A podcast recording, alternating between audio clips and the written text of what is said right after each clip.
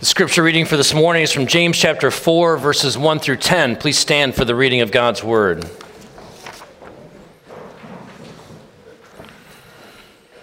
What causes quarrels and what causes fights among you? Is it not this, that your passions are at war within you? You desire and do not have, so you murder. You covet and cannot obtain, so you fight and quarrel. You do not have because you do not ask. You ask and do not receive because you ask wrongly to spend it on your passions. You adulterous people. Do you not know that friendship with the world is enmity with God? Therefore, whoever wishes to be a friend of the world makes himself an enemy of God. Or do you suppose it is to no purpose that the scripture says, He yearns jealously over the Spirit that He has made to dwell in us? But He gives more grace.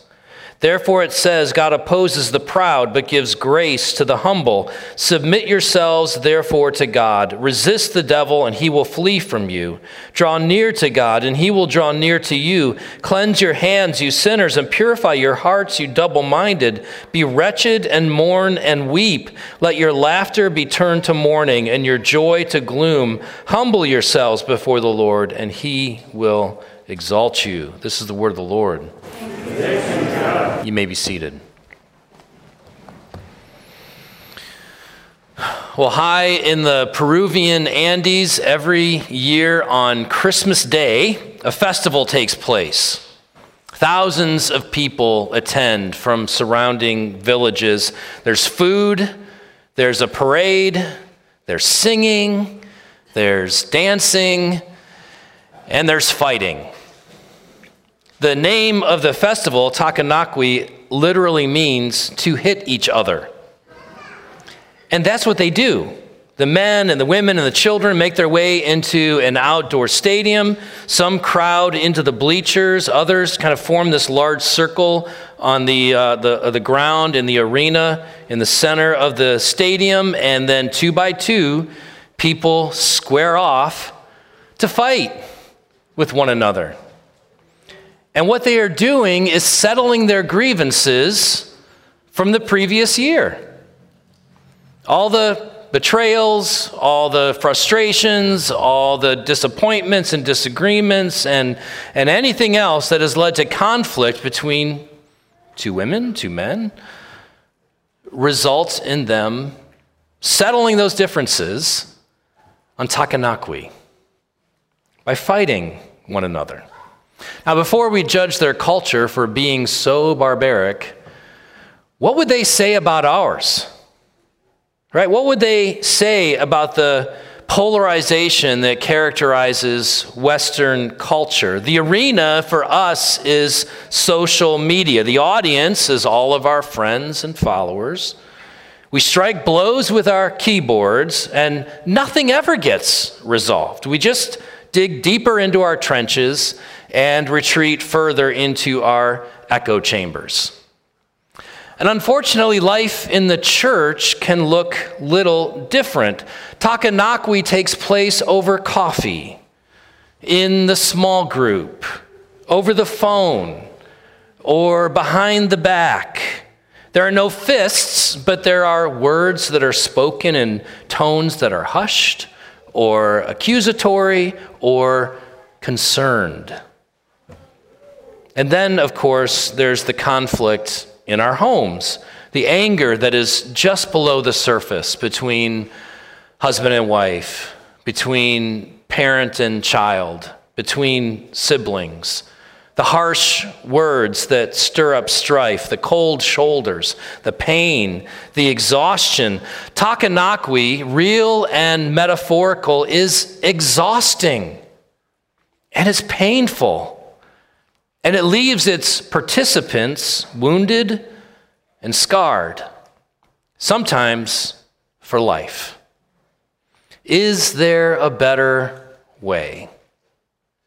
This morning, we're starting a series on conflict resolution.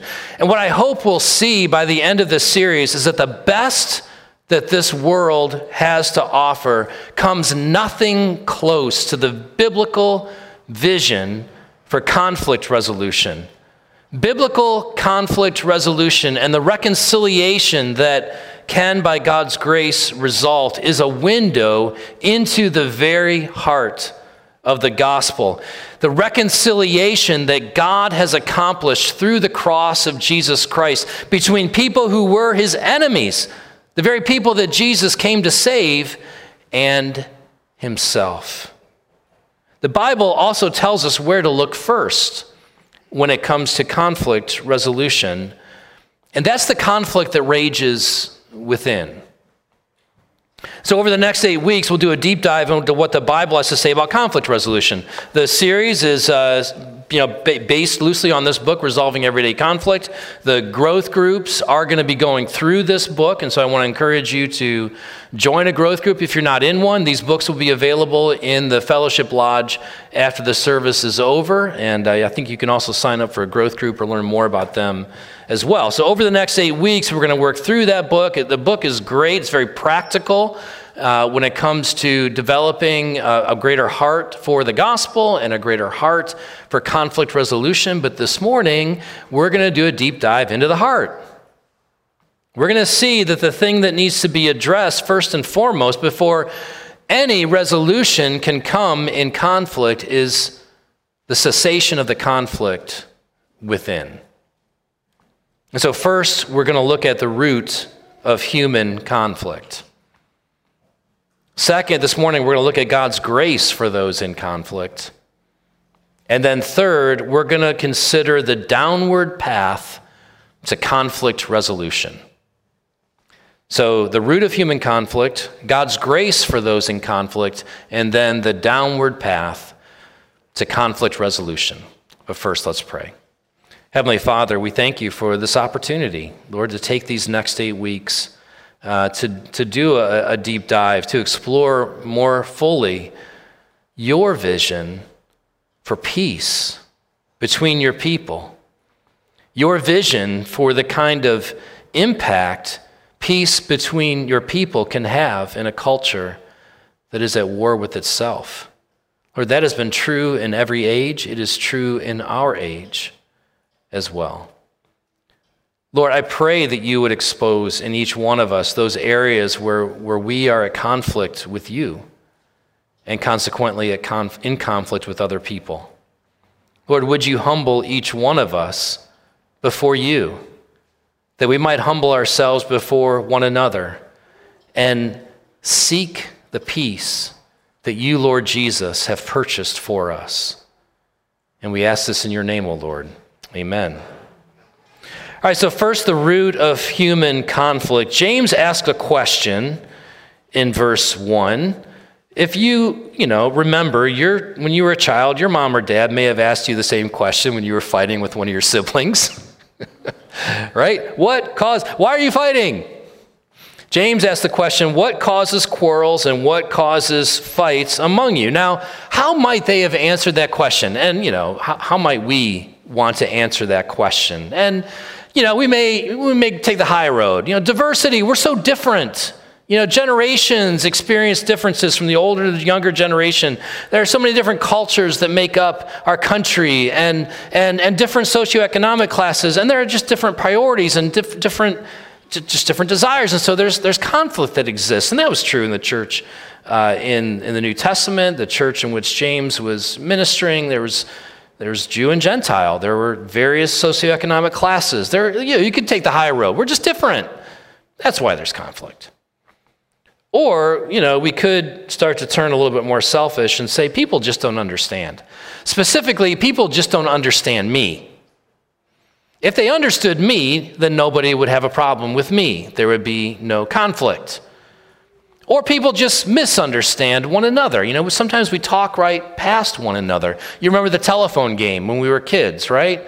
You know, whisper a sentence in somebody's ear, and then that person whispers it in the ear next to them. And by the time you get to the end of the circle, the last person says the sentence, and we see how it lines up with the first sentence that was whispered by the first person of the circle, right? We, people just misunderstand. That's why there's conflict, or people don't do conflict well. People just don't have the skills that are needed. Or people haven't learned how to avoid conflict. Because, man, if you can avoid conflict, well, then there's no conflict. Or the reason may be the reason why I'm experiencing conflict is because of the person I'm in conflict with. That person makes me so mad. He or she just infuriates me. Well, James, like our parents when we were younger, says, Mm-mm, you're the problem. James says in the rest of verse 1 Is it not this, that your passions are at war within you? You desire and do not have, so you murder. You covet and cannot obtain, so you fight and quarrel. You do not have because you do not ask. You ask and do not receive because you ask wrongly to spend it on your passions. You adulterous people. How in the world did he get to adultery?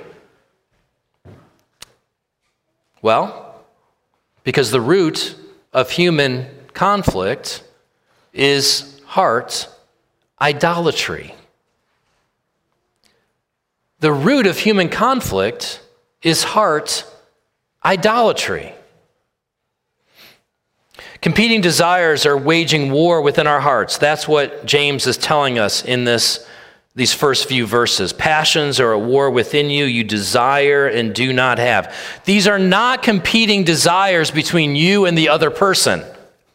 This is ultimately a competing desire in your heart between what you want and what God wants. That's where the conflict begins.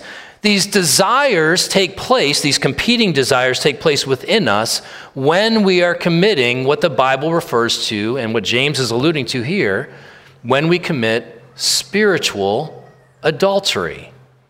Now, that idea of spiritual adultery or idolatry, the two ideas are synonymous in the Bible, happens whenever God's people who are called to Him in order to have a relationship of love and devotion to Him. Remember, the Old Testament and New Testament, the image you get is of God being as a husband to His bride, His people.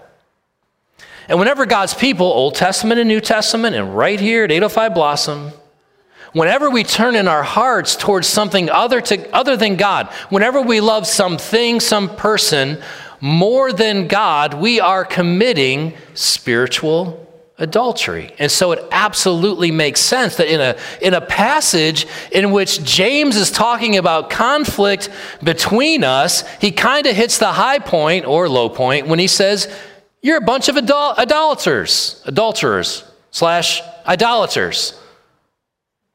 That's the problem. The problem is that you desire something in your heart more than God. You've been called to Him to be devoted to Him, and yet you're devoting yourself to something else. There's a war that's going on within you, and that is a war to have something that has become for you an idol something that has taken the place in your life of God, something that you've elevated in importance to being, of, to being what you need in any particular moment more than you think you need God in that moment. Now, there's a, a, passage in Matthew chapter 7 where Jesus says, You know what? Our, your Father in heaven, He loves you just like a good father loves his children. What kind of father if a child came to him and said, Can I have some bread? would give that child a stone. Or if the child said, Can I have a fish? Some fish? And that father would give him a, a serpent or a snake. Right? No good father would do that. When James says in verse 2, you desire and do not have, so you murder, you covet and cannot obtain, so you fight and quarrel, you do not have because you do not ask, you ask and you do not receive because you ask wrongly to spend it on your passions, what he's touching at there is our conflict with God over what we think we need. What we're doing in this moment is going to God in prayer saying, God, I want what I think is bread, but is actually a stone. God, give me that stone.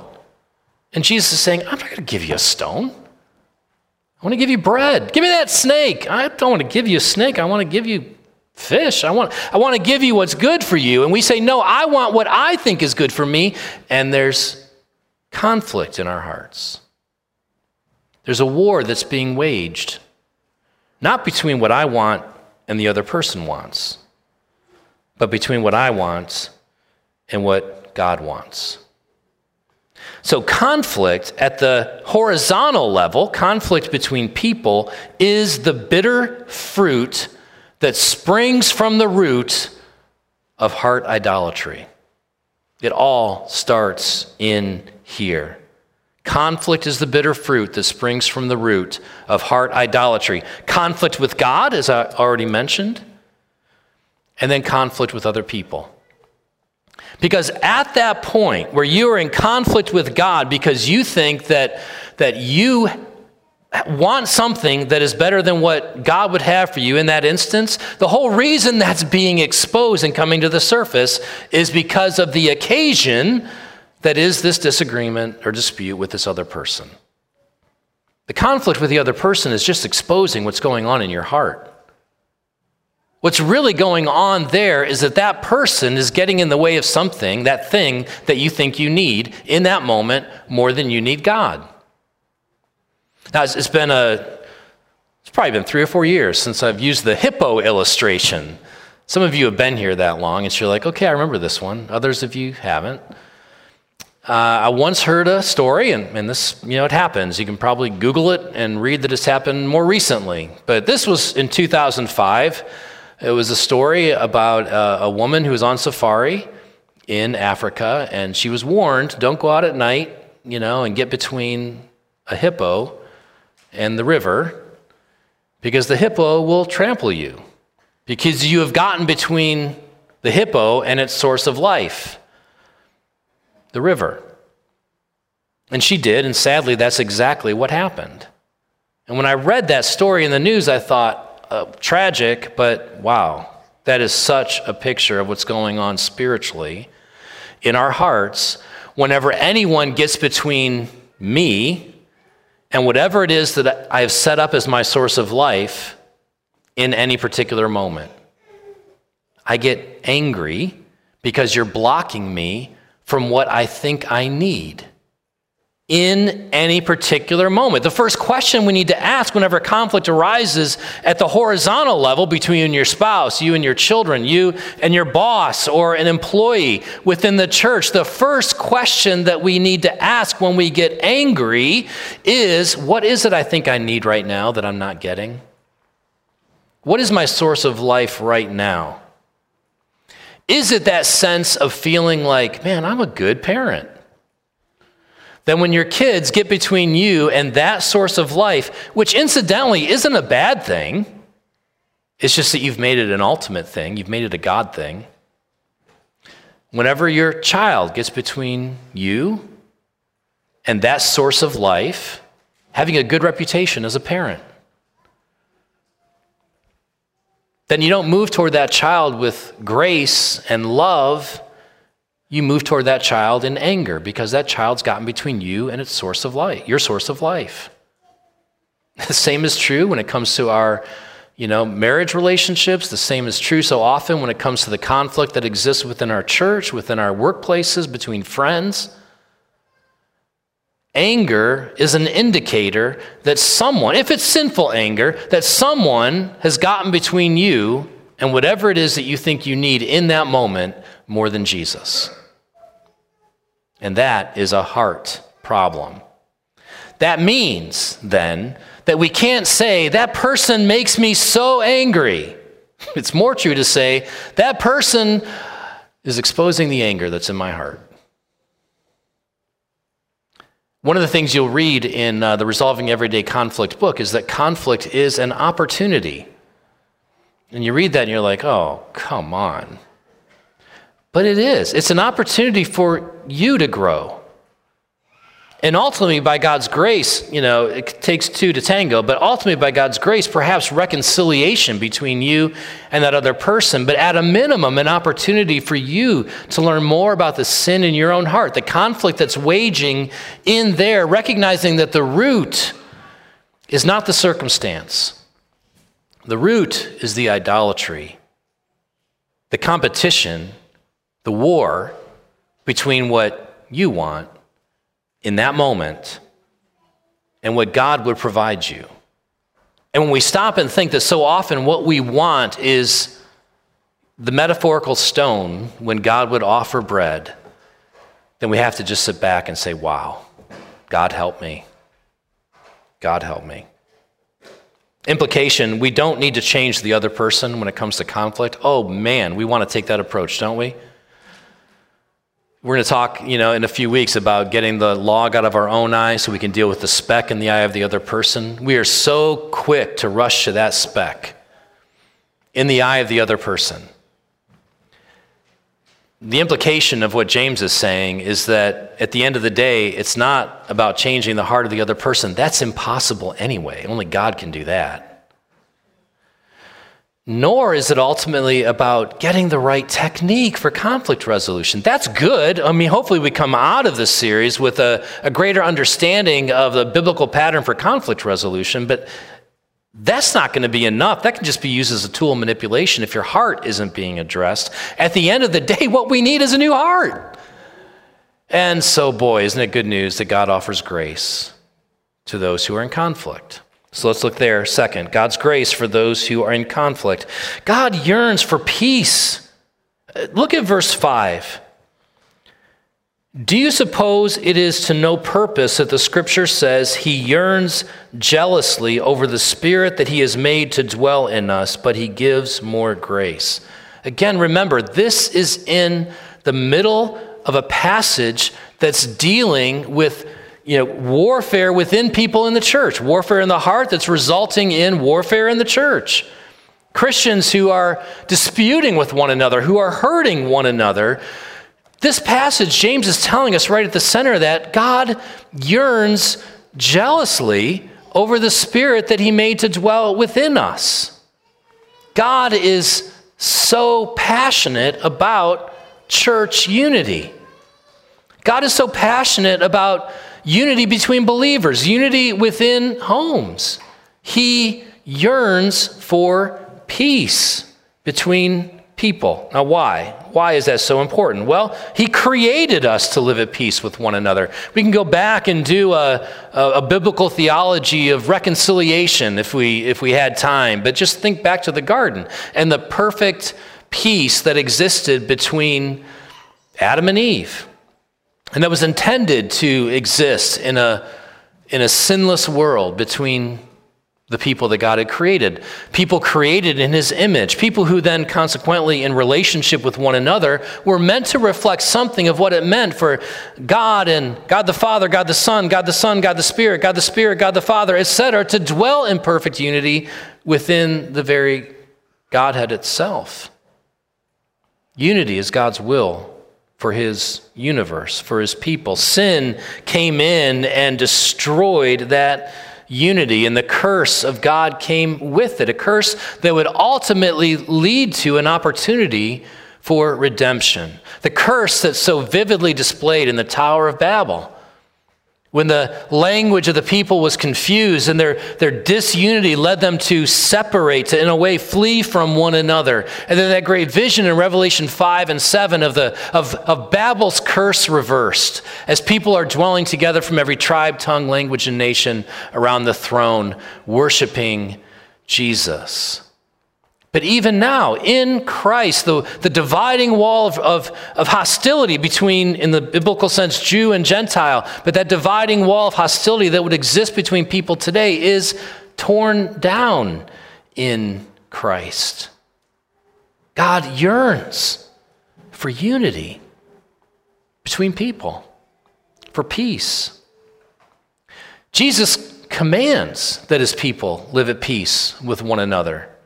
John chapter 13, verse 35 By this all people will know that you are my disciples if you have love for one another. There's an outward focus to this. This isn't just about God's people dwelling in unity together, this is about our witness in the world.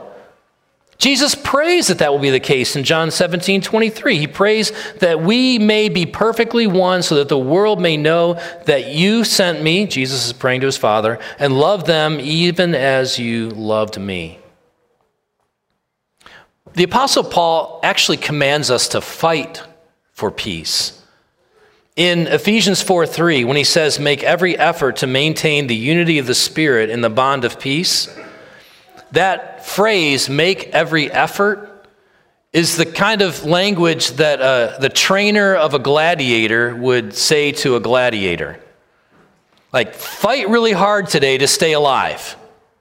Make every effort to stay alive. Paul's using that same kind of language to say, make every effort, fight really hard Strive for unity. And then Paul extends that out to our relationships in the world as well in Romans 12, 13, or 12, 18, when he says, If possible, so far as it depends on you, live peaceably with all. This series on resolving everyday conflict, it isn't just about conflict resolution in our homes between spouses and between parents and children and siblings. And it isn't just about conflict resolution that can happen in the church. It is about those things. And those things are central to the next thing I'm going to say, which is that by God's grace, this series, as as we begin to take to heart more what the Bible says about living at peace with one another, we have an opportunity to be salt and light in a culture, our culture, that is at war with itself. At the heart of our witness is an opportunity to bear testimony to the power of God's grace in the hearts of people. God offers grace because he places such a high value on peace. He offers grace for those in conflict. He offers grace for those in conflict with one another. But don't forget that the grace he's offering in this passage is offered to those who are in conflict with him. He offers more grace. He gives more grace, verse 6. Therefore, it says God opposes the proud, but gives grace to the humble. The proud are those who have lifted themselves up against God. I know which way is best, God. The humble are those who have submitted themselves to his will. So, God, you are God, I am not. I will trust you. The conflict that he first wants to grace us in is our conflict with him the conflict that is raging within us. So, third, the downward path to conflict resolution. The downward path. Later in this series, we're going to look at how we're called to, to go high in conflict resolution, to seek higher ground, to seek to glorify God in our conflict resolution. First, I want to say we need to go low. Because I think that's what James is telling us in verses 7 through 10. Let's read it together. Submit yourselves, therefore, to God. Resist the devil, and he will flee from you. Draw near to God, and he will draw near to you. Cleanse your hands, you sinners, and purify your hearts, you double minded. Be wretched and mourn and weep. Let your laughter be turned to mourning and your joy to gloom. Humble yourselves before the Lord, and he will exalt you. What does James tell us it looks like to go low? Well, I think it looks like recognizing what's at stake, recognizing just how significant this battle for peace really is. Again, it's in the context of dealing with conflict between people and in the hearts of people that James says resist the devil and he will flee from you. Implication being one of the ways in which the enemy is seeking to undermine the witness of the church and the health of the church is by sowing disunity within the church. We must take this seriously. This is an avenue, an angle by which Satan would attack and undermine the witness of the church, undermine the health of our relationships, undermine a marriage that's meant to sing and give glory to God, undermine relationships between parents and children that are meant to be a testimony to God's grace that can pass on to the next generation. Satan delights to see these points of, of relationships, of potential health and grace undermined. And so we need to take this very seriously. That's what James is getting at when he says, Let your laughter be turned to mourning and your joy to gloom. Don't have a light hearted view of sin when it comes to relational strife. Take it seriously. Recognize what's at stake. What else does it mean to go low before going high? Submit yourself to God. That's what he says in verse 7. Submit yourselves, therefore, to God. In verse 10, humble yourselves before the Lord. Again, we're talking about heart idolatry. So James is saying, go beneath the surface of, you know what, I shouldn't have talked to that person that way. Go, to the, go beneath the surface to get to the point of saying, Lord, in that moment, I wanted to be right more than I wanted to be your child, bearing witness to who you are. In that moment, I wanted to be seen as successful. I wanted to be seen as um, uh, uh, uh, of having great, you know, reputation. I wanted to be secure. I wanted to be comfortable. Instead, I needed to just want to be your person in that moment, seeking your will and not my own. Now we're humbling ourselves and submitting ourselves at the level of the heart and not just at the level of behavior. And then, third, I think James is calling us to commit to bearing the fruit of reconciliation. When he says, Cleanse your hands, this is middle verse 8, cleanse your hands, you sinners, and purify your hearts, you double minded, he is saying, Let your actions cleanse your hands, and your motivations purify your heart, you double minded be evident, bear evidence to the fact that real reconciliation has happened in your heart between you and God. That you might, out of that reconciliation, pursue reconciliation with other people. This is the downward path to conflict resolution. This is where conflict resolution has to start. It does not start first between you and the other person. It starts first between you and God. It starts first with recognizing that in those moments when you are angry, most often that anger is there because there's something that you think you need more than God and it's being denied. That other person is doing you a favor in that moment. It's not going to feel that way. But it really is an opportunity to recognize that your biggest problem is you. And step one to resolution of the conflict is acknowledging your warfare with God. What will compel us? What will motivate us? What will enable us? What will give us the power to do that? And the answer is recognizing how low Jesus was willing to go in order to reconcile you to God. Romans chapter 8, Paul tells us that while we were yet enemies, God reconciled us to himself through the cross of Jesus Christ. Now, just think about how hard it is to reconcile with someone who doesn't want to reconcile with you. It's impossible. You don't have the power to change the heart of the other person. Guess who has the power to change your heart? God does.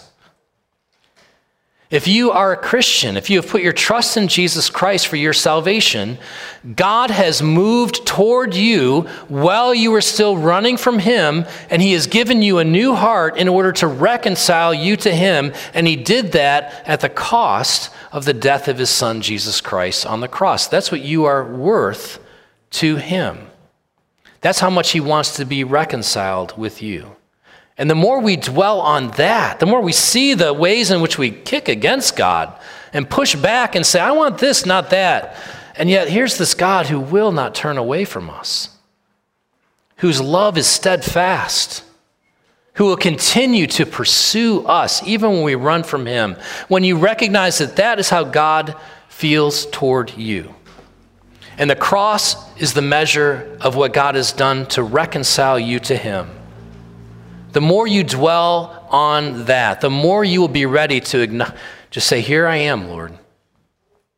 Deal with me that I might be able to reflect your grace and mercy in my relationships with other people. That's where conflict resolution must begin. The result can be powerful. The result really can be powerful. It can be powerful on a global scale. This happened This happened in the early 1900s. In 1907, on a Saturday night in Pyongyang, which is now North Korea, a group of Christian men got together and they were praying. They were repenting. They were repenting of the ethnic strife that existed, the hatred that existed in their hearts between them and the Japanese. Long, long history of strife.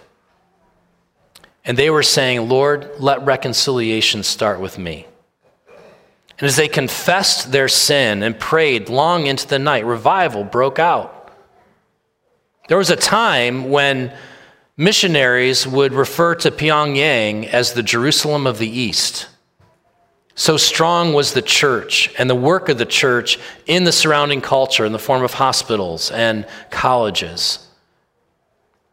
God used a burden for reconciliation that began with people confessing the sin in their hearts. And, and for a season, in that place, things changed. And we can't even begin to calculate the, the impact of the, the missionaries that went out from that place into different parts of Asia and ultimately the world to carry the witness of the gospel and the power of reconciliation. It can change the world, it can change churches. Many of us were raised in churches. I was raised in a church where it, it seemed like people who liked the pastor sat on one side of the church and people who didn't like him sat on the other. It can, it's almost a caricature how churches can split over the silliest of things organ or piano, drums or no drums, suits and ties or jeans and t shirts. Man, what can happen when a church dwells together in unity? When they push through conflict, recognizing that on the other side of that conflict is a relationship that will bear greater testimony to the power of the gospel than it did before. And then reconciliation that can happen in families that doesn't just impact that generation, but can bear fruit for generations to come. Unity is worth fighting for. By God's grace, let us be people who pursue peace. Let's pray. Heavenly Father, we do pray that you would be with us. Lord, I, I just have a feeling that over the next eight weeks, there's going to be things that are stirred up in our hearts, in our relationships with one another, in our homes. Lord, I pray that that would be something that bears great fruit to your glory.